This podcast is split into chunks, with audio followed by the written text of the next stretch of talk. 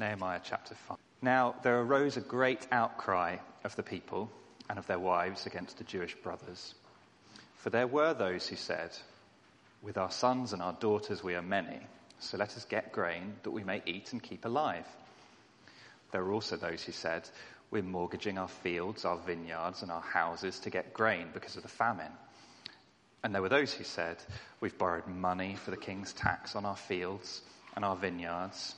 Now our flesh is as the flesh of our brothers, our children are as their children. Yet we're forcing our sons and our daughters to be slaves, and some of our daughters have already been enslaved. But it is not in our power to help it, for other men have our fields and our vineyards." I was very angry when I heard their outcry in these words. I took counsel with myself, and I brought charges against the nobles and the officials. I said to them, "You're exacting interest, each from his brother." And I held a, great, held a great assembly against them, and said to them, "We, as far as we are able, have brought back our Jewish brothers who have been sold to the nations. But you even sell your brothers that they may be sold to us." They were silent and could not find a word to say. So I said, "The thing you are doing is not good. Ought you not to walk in the fear of our God and prevent the taunts of the nations, our enemies? Moreover, I and my brothers and my servants are lending their money and grain. Let us abandon this exacting of interest. Return to them this very day their fields, their vineyards, and their olive orchards, and their houses, and the percentage of money, grain, wine, and oil that you've been exacting from them."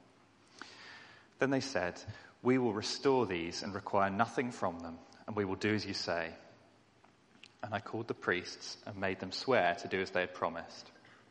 I also shook out the fold of my garment and said, "So may God shake out every man from his house and from his labor who does not keep this promise. So may he be shaken out and emptied."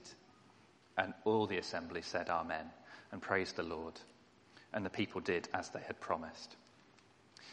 Moreover, from the time that I was appointed to be the govern- their governor in the land of Judah, from the twentieth year to the thirty-second year of Artaxerxes the king, Twelve years, neither I nor my brothers ate the food allowance of the governor.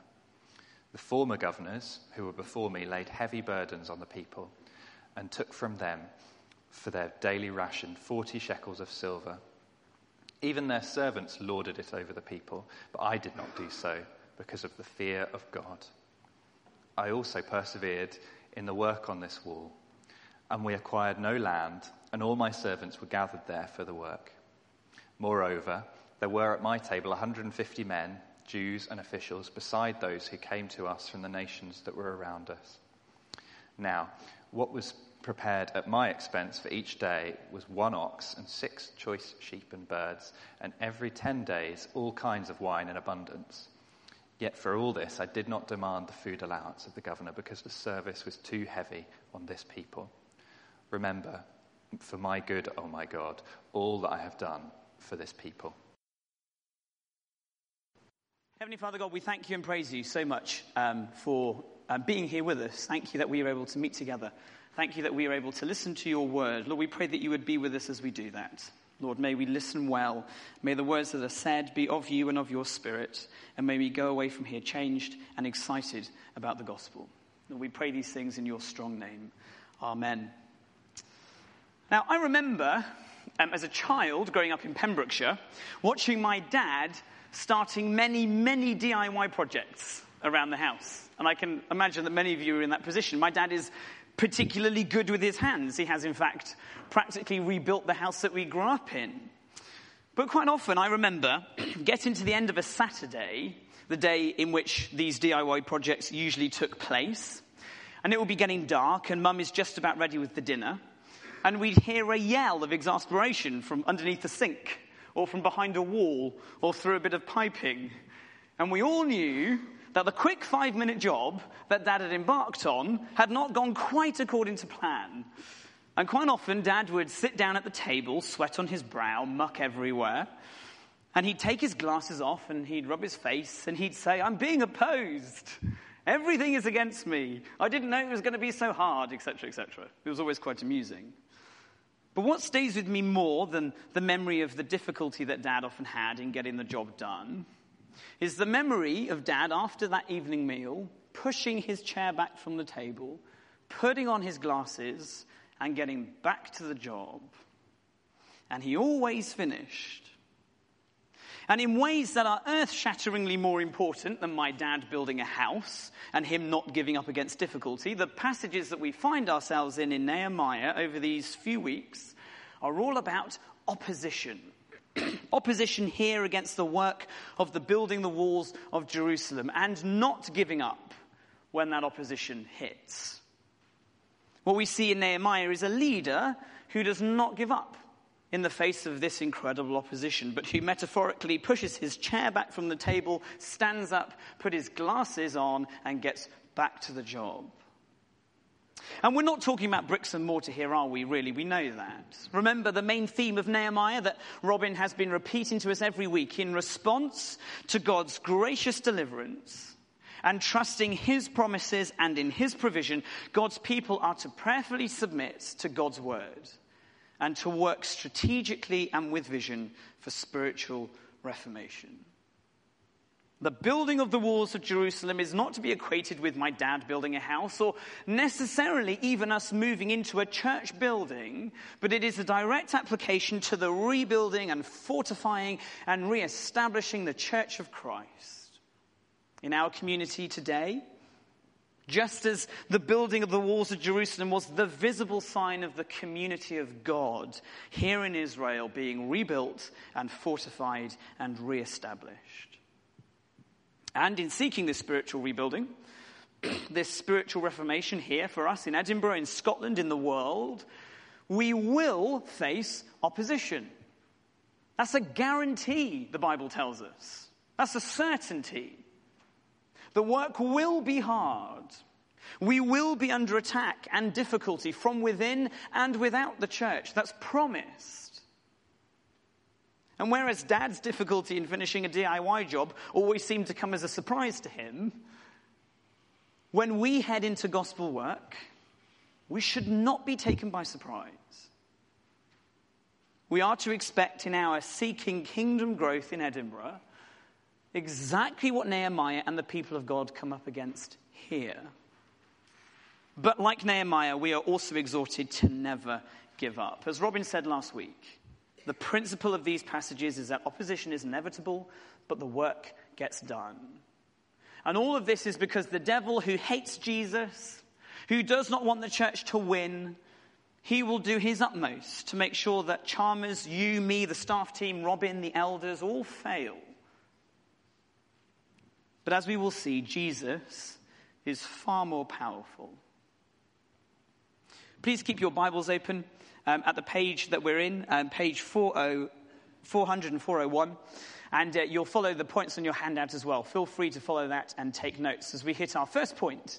This is what we see in Nehemiah five and six. Firstly, internal problems within the community of God that threaten the work.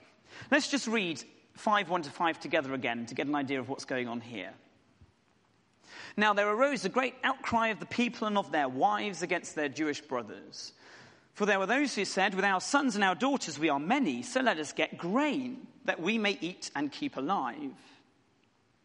There were also those who said, we are mortgaging our fields and our vineyards and our houses to get grain because of the famine.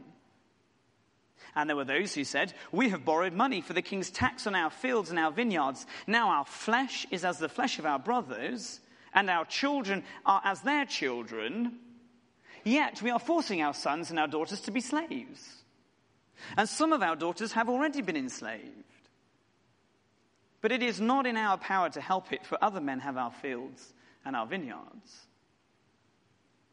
It seems, doesn't it, that the people who are living in the city and the surrounding areas of, of Judah are facing financial hardship, and in a time of famine.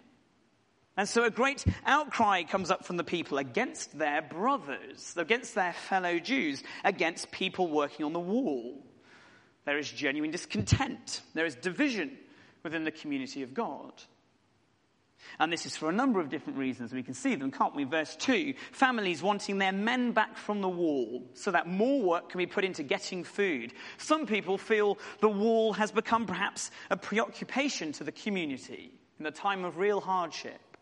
when those working on the wall should, should be focusing maybe on getting food for their family instead. That makes sense. But worse than that, verse three, we see that the people are mortgaging their property to those wealthier than they are in order just to make ends meet, either to buy food or to be able to pay the tax of the Persians by borrowing money. On top of this, because of the incredible debt that families are accruing, people are having to put their own children into slavery. It's a truly punishing time to be in Israel. It makes sense that there is an outcry. But more than it being a time of hardship, the greater thing of note is that this is not how the covenant community of God is meant to be with each other. All the way through the law, there are two bedrock principles that form the basis of how the covenant community is meant to work. The first concerns what we would call usury, or the exacting of a punishing interest on a loan. In Deuteronomy twenty-three, we see that that, that is forbidden in all its forms. And the second concerns slavery. And although slavery to pay off debt was allowed under the Old Testament law, it could only be for a certain time. And the slave had to be treated as if they were part of the family. It was, it was meant to be an option for help and release, not for bondage and destitution. But in this passage in Nehemiah, we see that both these bedrock principles of covenant community were being either abused or entirely broken. Because of this abuse, there is division and there is discontent in the land, and it is hindering the work of the rebuilding. Indeed, the people of God don't look like the people of God anymore. And that is exactly what Nehemiah says to them. Look at how he deals with this situation in verse six onwards. Nehemiah calls it exactly as he sees it. He reacts immediately. He takes the nobles and the officials and brings charges against them. But note, not only does he call them out on the interest that they're exacting, which lines their pockets and leaves the people who they should be looking after in destitution, but he also points out to them the incredible irony in all of this. Verse eight, we have just escaped from slavery. Yet what do we see? The people of God being put back under slavery again by their own brothers, by yourselves. That's what he's saying. It's short. What was the point in leaving Persia if we were, we were just going to enslave ourselves? You're hypocrites. Again, it's an accusation that Jesus is always lobbing against the Pharisees and the teachers of the law in the New Testament. You claim to be the leaders and rulers of the people of God, but they are often the last people that you help. But not only are these leaders being hypocritical in the way that they treat the people of God who should be free, Nehemiah also points out that this activity is bringing in the taunts of the people around the land. This antagonism, this breaking of covenant law, this enslaving of a free people, this hypocrisy is making us look like idiots in front of people. In front of the people that we should be a light to. In front of the people that we should be outclassing with the way that we live and treat each other. The hilarity that this brings, Nehemiah is saying, when we claim to know a good God who is going to save us and help us, when in reality all anyone else sees is us enslaving each other. What do they make of God in that light? He's at best an idiot, or at worst vindictive, bringing us out of slavery just so that we can enslave ourselves.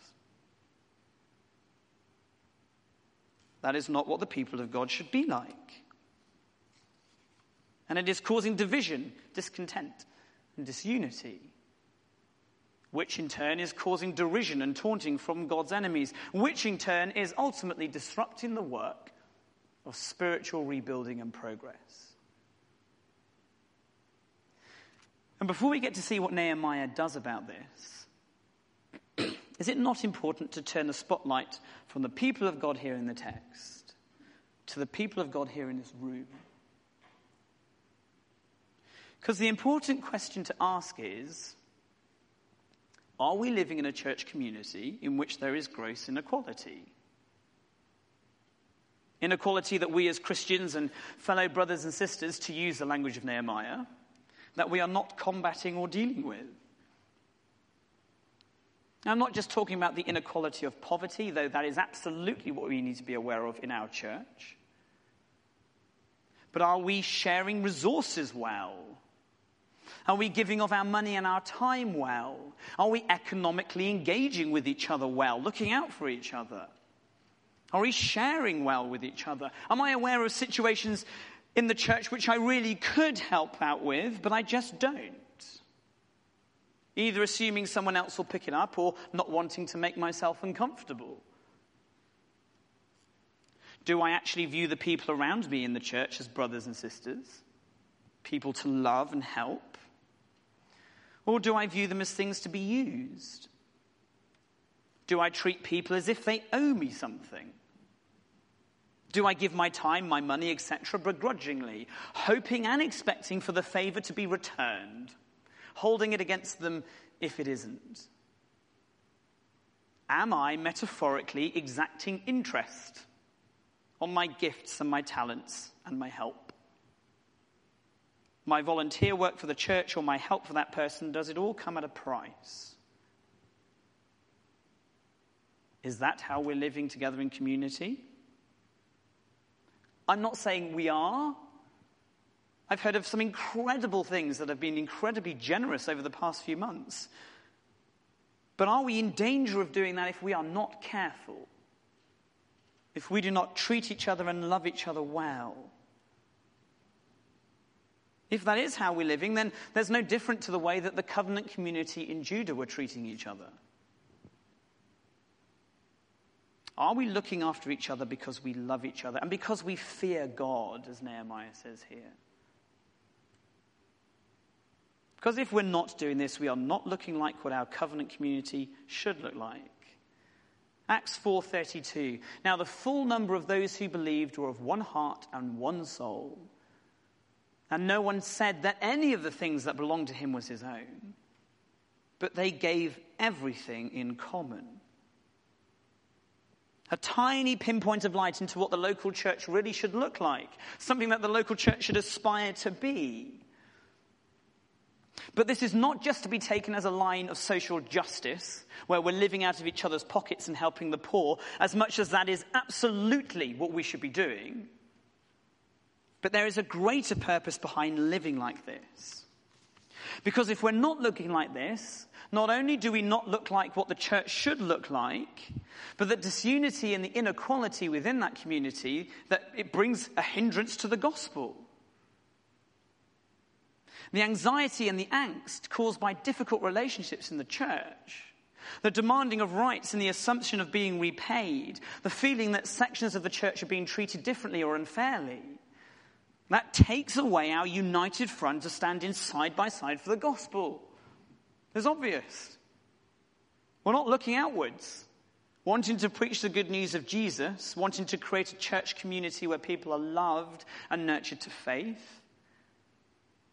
Instead, it turns us in on one another, more bothered about ourselves against other people.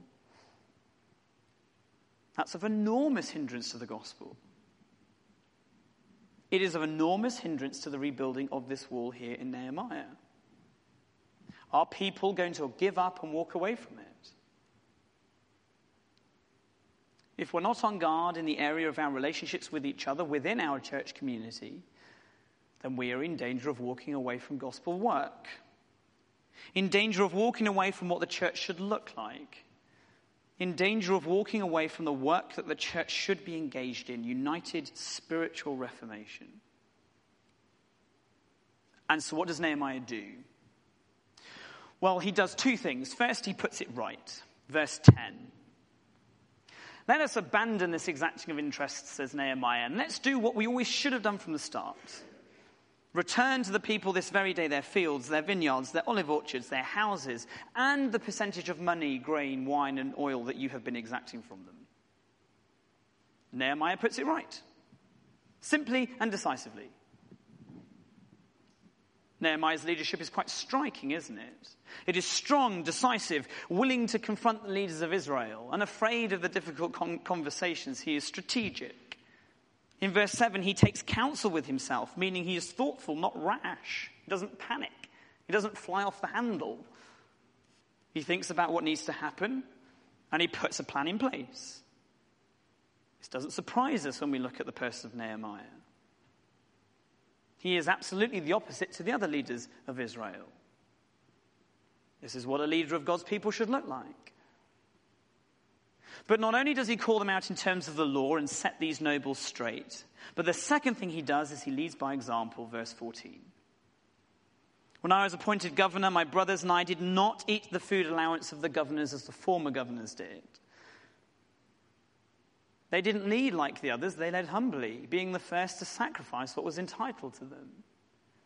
Verse fifteen, even as the servants of the former governors lorded it over the people, I did not, because I feared God. Nehemiah led, fearing God more than he desired comfort for himself. But finally and importantly, verse sixteen, I also persevered in the work of the wall. Nehemiah leads by example, and he does so with remarkable gospel vision, because he deals with this internal division, with this internal problem that threatens to break apart the people of God by not just meeting their need with incredible love, but by also maintaining his focus on getting the wall built. This antagonism and law-breaking in the covenant community is disrupting the work of kingdom building, but Nehemiah won't be swayed from that job.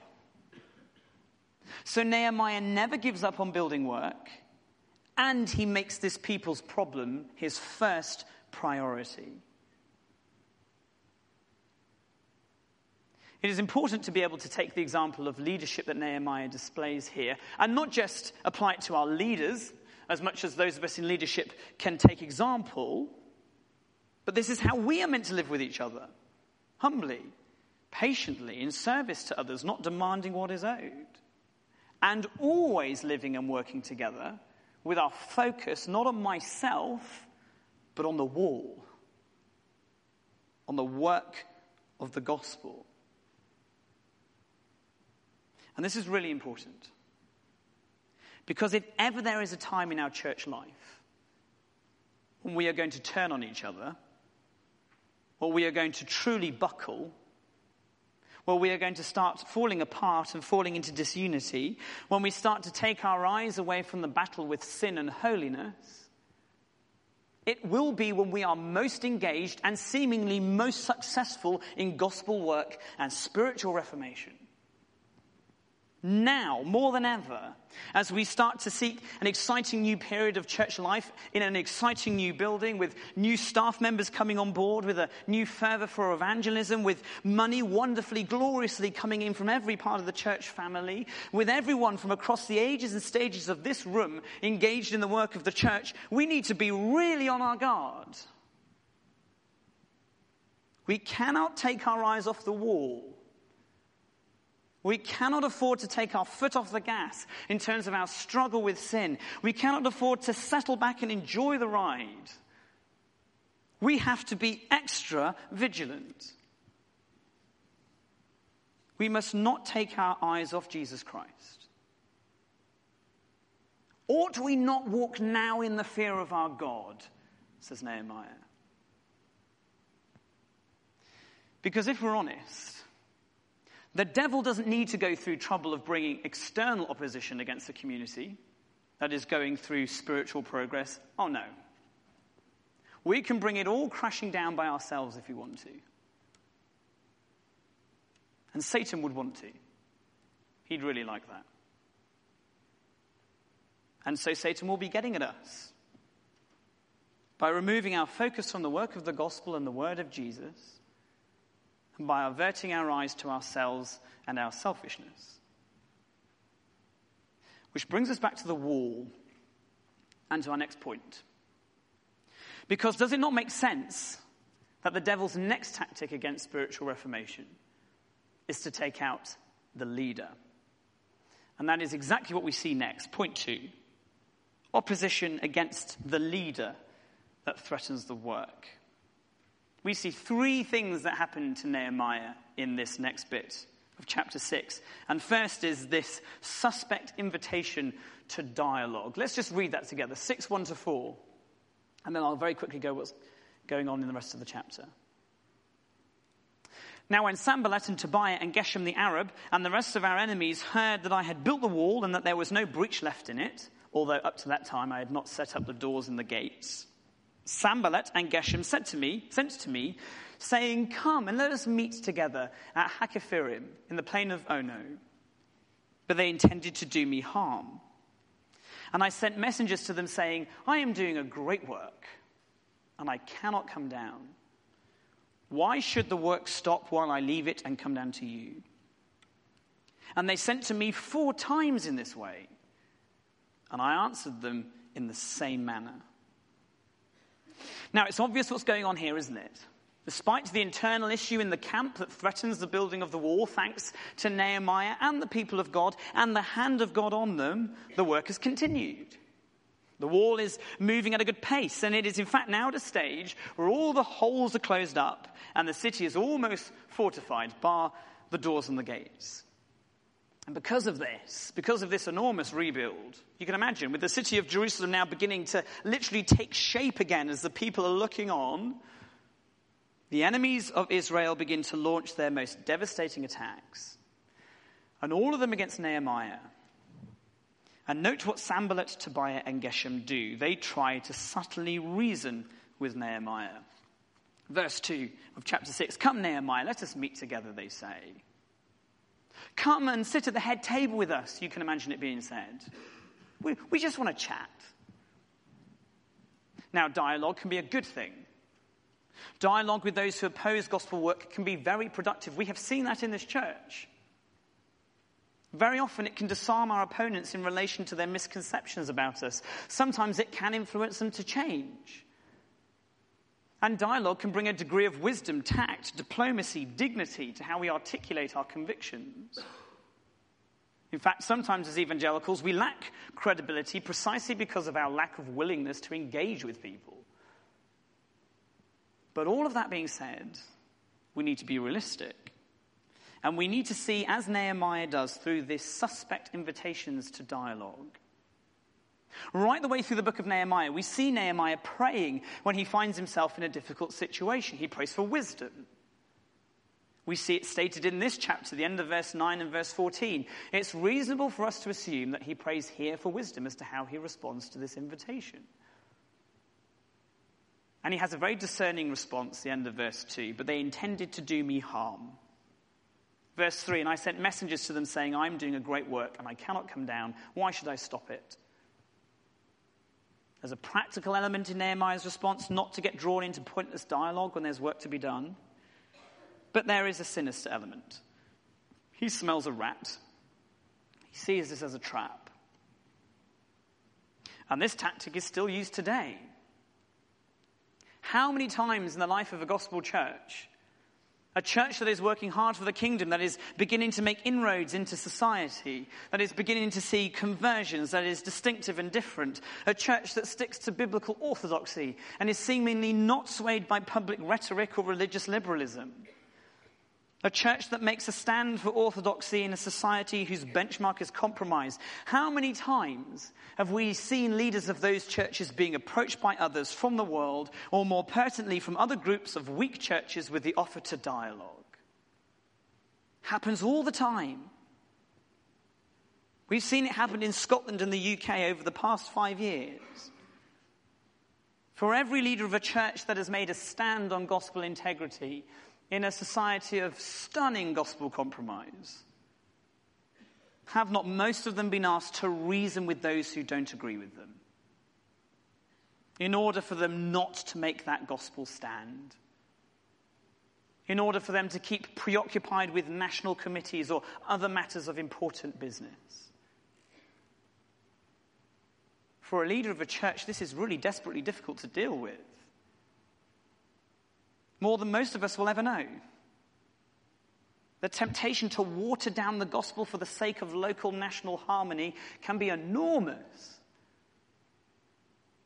Come, let, let us, let's meet together. What subtly dark words they are. "No," says Nehemiah. "Why should I stop the work?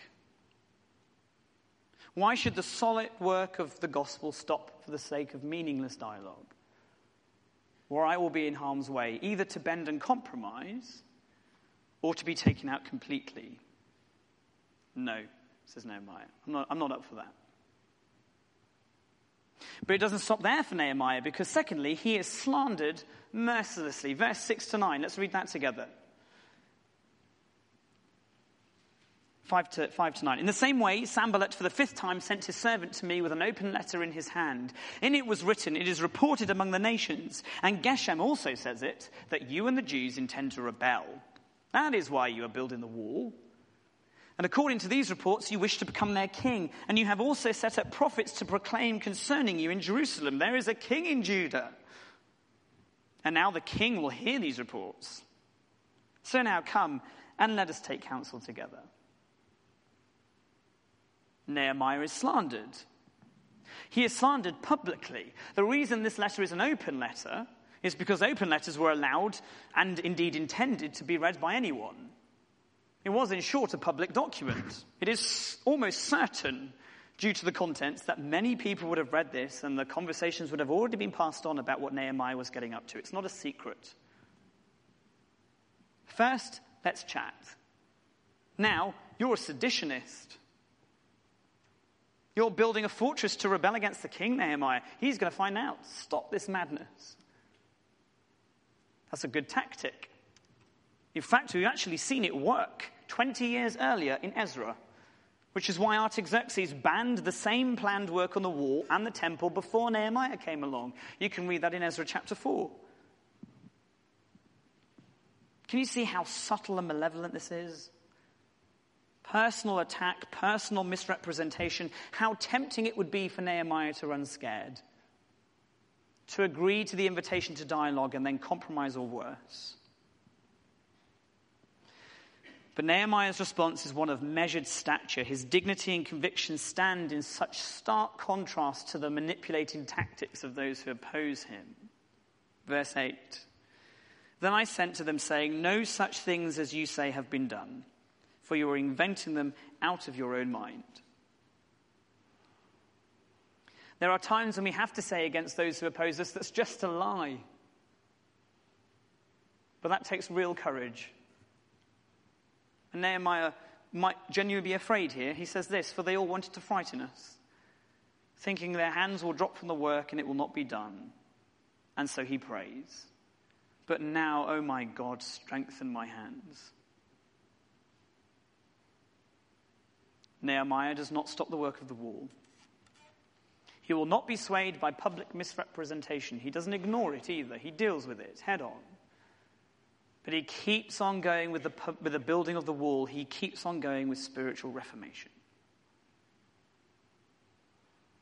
I don't need to remind many people here in this room that every single one of these tactics has been used by the world against this church. And they have been used by the world against every single gospel church leader in big ways or in small ways.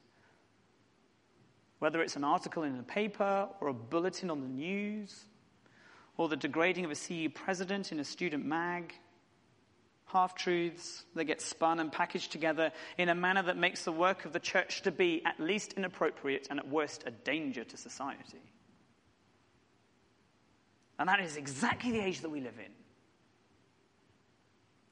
I remember one of the last U C C F team days that I ran here in Edinburgh two years ago. We were talking about the evangelical church in society, and a, and a minister from a large evangelical church in England who was presenting the topic to us, turned around at one point in response to a question, and he says this, and I pretty much vote, quote him verbatim from my notes. "The evangelical church has moved into a new phase of life in the U K, whereas before it was quaint, tired, but respected, it is now being seen as plainly dangerous. And the greatest attack on her leaders over the next fifty years will be that they are a danger to society and should be removed for the safety of the citizenry." This could have been written yesterday. The leader of a growing church will face public slander. But the hard graft of gospel work continues, which brings us to something far more distressing in some respects, the third thing that Nehemiah faces. The challenge of religious deception. For the sake of time, let me just walk through the rest of the chapter from verse ten. Now, when I went into the house of Shemaiah, the son of Deliah, the son of Mehetabel, who was confined to his home, it's likely that uh, Shemaiah was one of the temple priests. Most of the Bible commentators infer from context that he was probably a good friend of Nehemiah, possibly a confidant, a trusted spiritual colleague, if you like. Perhaps Nehemiah is going to him for counsel or for prayer. It's highly possible that, beleaguered by the intimidation that surrounds him, Nehemiah goes to support, which makes what happens next all the more devastating. Shemaiah the priest says to Nehemiah, "Let us meet together in the house of God within the temple. Let us close the doors of the temple, for they are coming to kill you, Nehemiah. They are coming to kill you by night." Well, immediately, Nehemiah questions this advice. "But," I said, "should such a man as I run away?" In other words, should Nehemiah, the leader, run from danger to save his own skin? Why? What's going on? Nehemiah knows he should not run scared, but stand firm. So he continues, "And what man such as I could go into the temple and live? I will not go in." Nehemiah knew that to do so, he would breach Jewish, Jewish law by going into a place where only priests were permitted to go. Once again, he smells a rat. So he narrates to us what he'd worked out, verse twelve. "And I understood and saw that God had not sent him, but he had pronounced the prophecy against me because Tobiah and Sanballat had hired him. For this purpose he was hired, that I should be afraid and act in this way and sin, and so they could give me a bad name in order to taunt me." Those closest to Nehemiah, perhaps people he thought he could really trust, people who were probably co-leaders with him, confidants, all fallen away. This friend enticed or scared into gospel retreat by the world, and now working for the other side. This is desperate, desperate stuff. You see, it is so true that when the church comes under real pressure, when standing for truth is not easy or even safe, then that is a sifting time. Few are prepared to stand in the breach, and leadership can be very lonely, as all around people compromise on their convictions. Even friends and colleagues of years can buckle and be led astray.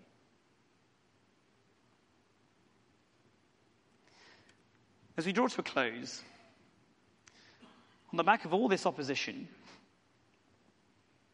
what is it today that we need to be most aware of? What does the threat of meaningless dialogue and religious deception look like now? What are the traps of the devil that we really need to watch out for? In our work for the gospel in Chalmers Church, how should we be vigilant?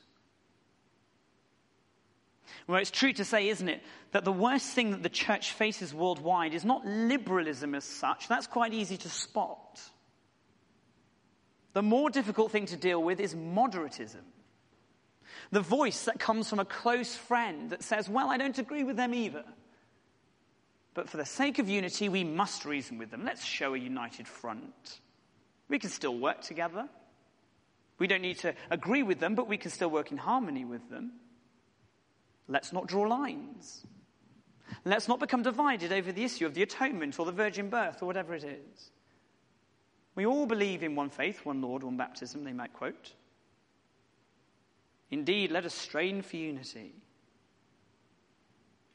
How many of us have heard that in regards to gospel compromise? "No," says Nehemiah. "No," says Paul to Timothy. "You stand firm." Verse three of chapter six, "I am doing a great work. Why should that stop?"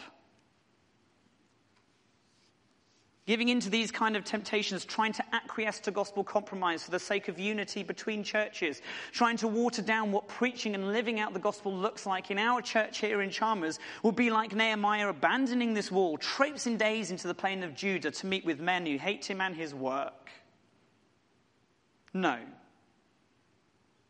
No amount of meaningless dialogue or threat or friendly deception will remove me from my post.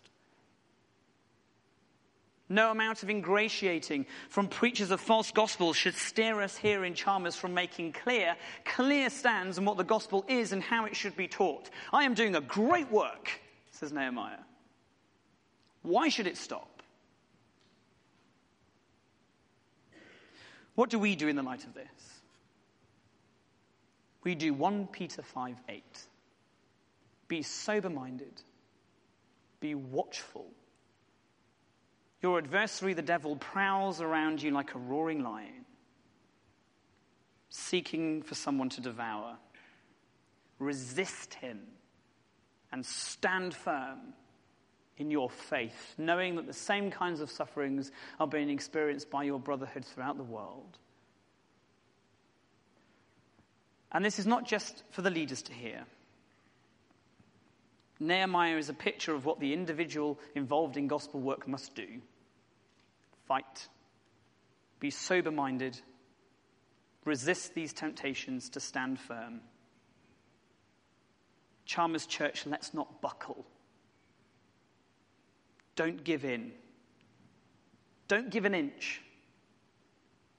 Persevere for the sake of the gospel. But in terms of our leaders, and guys, I can say this a bit more freely than I perhaps could normally because Robin's not directly in my line of sight today. But we need to be praying for Robin. We really need to be praying for Robin. We need to be praying for our elders. We need to bear up these people in our prayers every day because you, can you imagine what it would look like if one of us was taken out? Or if the eldership broke apart?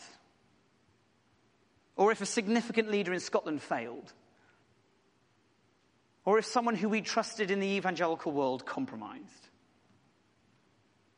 Can you imagine if Nehemiah had given in? Can you imagine if Daniel had compromised? Our church leaders, not just in Scotland but across the U K, we need to be praying for them. We need to be praying for them. Sincerely, deeply. This is a glorious work they are involved in, but it is more bitterly difficult and traumatic than you can ever imagine. Because the work of spiritual reformation and kingdom building is set up against a diabolical enemy who hates them and who hates God more. And the leader will bear the brunt of that more than any of us will ever know. The battle of resolve within the heart and mind of a gospel church leader is colossal. This isn't a game. It is desperately difficult. If you take nothing away from what has been a rambly sermon, take away the fact that we need to be praying for Robin, that we need to be praying for our leaders and elders, that we need to be praying for ourselves in this fight. Living out the gospel here in this room, living out the gospel here in our houses, in this city, loving each other well every day, so that we don't fall into disunity and harm gospel progress. Our third point this morning is simply that the work gets finished. Despite all this opposition, the wall is built, verse sixteen, to the fear of all the nations around us, for they perceived that this work had been accomplished with the help of our God. The work gets done, but the opposition continues. We see at the end of chapter six that Tobiah is still causing havoc. Just because the walls are built, just because a church may have had incredible God-given success and God gospel breakthrough, doesn't mean that the opposition stops. It never goes away. But God's work will be complete. It will not fail to be. God will build his church and the gates of hell itself will not prevail against it. Friends, stand firm and be strong in the Lord and in the strength of his might. Put on the whole armor of God, that you may stand against the schemes of the devil. For we do not wrestle against flesh and blood, but against rulers, against the authorities, against the cosmic powers over this present darkness, against the spiritual forces of evil in the heavenly places. Therefore, take up the whole armor of God, that you may be able to withstand in the evil day, and having done everything, to stand firm.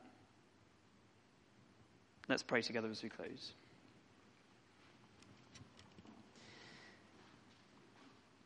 Heavenly Father God, we thank you and praise you so much for the incredible example of Nehemiah. Heavenly Father God, we thank you for his resolve, for his love for his people, for his love for you, for his fear of God, for his never seeking to compromise or bend or buckle in the sight of the world and in the sight of real fear. Heavenly Father, may we be like that with each other. Lord, we pray very much for Robin, for the elders, for the staff team, for our leaders um, in this church, in churches around this city, in Scotland, in the U K, in the world. Heavenly Father, I pray that you would protect them, protect their marriages, their families, keep them safe. Lord God, we are very aware this morning in churches around the world, people are not safe. They are very much being taken out literally with their lives. Lord God, we pray for them. Uphold them and maintain gospel work, we pray. Lord, may you use us, may you use this church, may you use us as individuals, as a wonderful example of how gospel work should be done. Not because we are special, but because you are a wonderful God who is here to help us and promises that the work will be finished. Heavenly Father, keep us from failing, we pray. May we resolutely put all our trust and our hope and our plans on you. We pray all these things in the glorious name of your Son, Jesus Christ. Amen.